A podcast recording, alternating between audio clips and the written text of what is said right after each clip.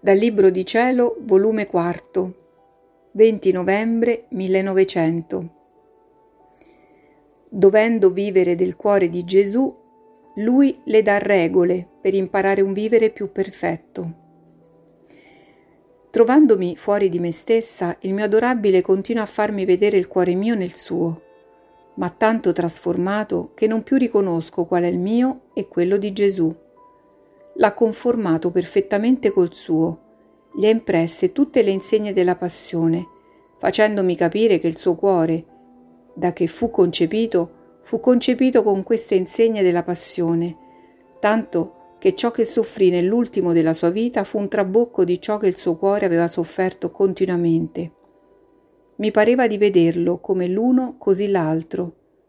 Mi pareva di vedere il mio diletto Gesù, occupato a preparare il punto dove doveva mettere il cuore, profumandolo e inanellandolo di tanti diversi fiori. E mentre ciò faceva mi ha detto, Diletta mia, dovendo vivere del mio cuore, ti conviene di intraprendere un modo di vivere più perfetto. Quindi voglio da te 1. Uniformità perfetta alla mia volontà. Perché mai potrai amarmi perfettamente se non che amarmi con la mia stessa volontà. Anzi, ti dico che amandomi con la mia stessa volontà giungerai ad amare me e il prossimo con il mio stesso modo di amare. 2. Umiltà profonda, mettendoti innanzi a me e alle creature, l'ultima di tutte. 3.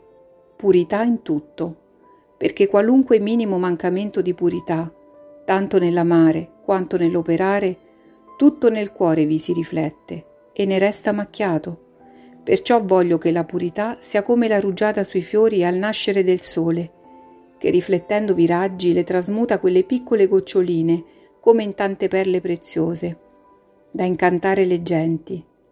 Così tutte le tue opere, pensieri e parole, palpiti ed affetti, desideri ed inclinazioni, se saranno freggiati dalla rugiada celeste della purità, tesserai un dolce incanto, non solo all'occhio umano, ma a tutto l'empireo.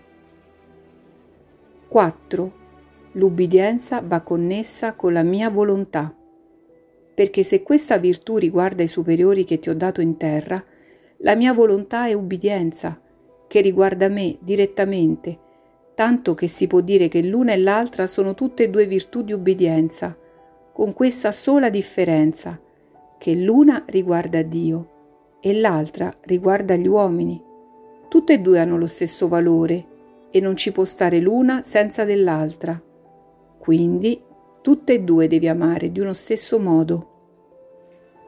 Poi ha soggiunto, sappi, d'ora in poi vivrai con il cuore mio e devi intenderla a modo del cuore mio, per trovare in te le mie compiacenze.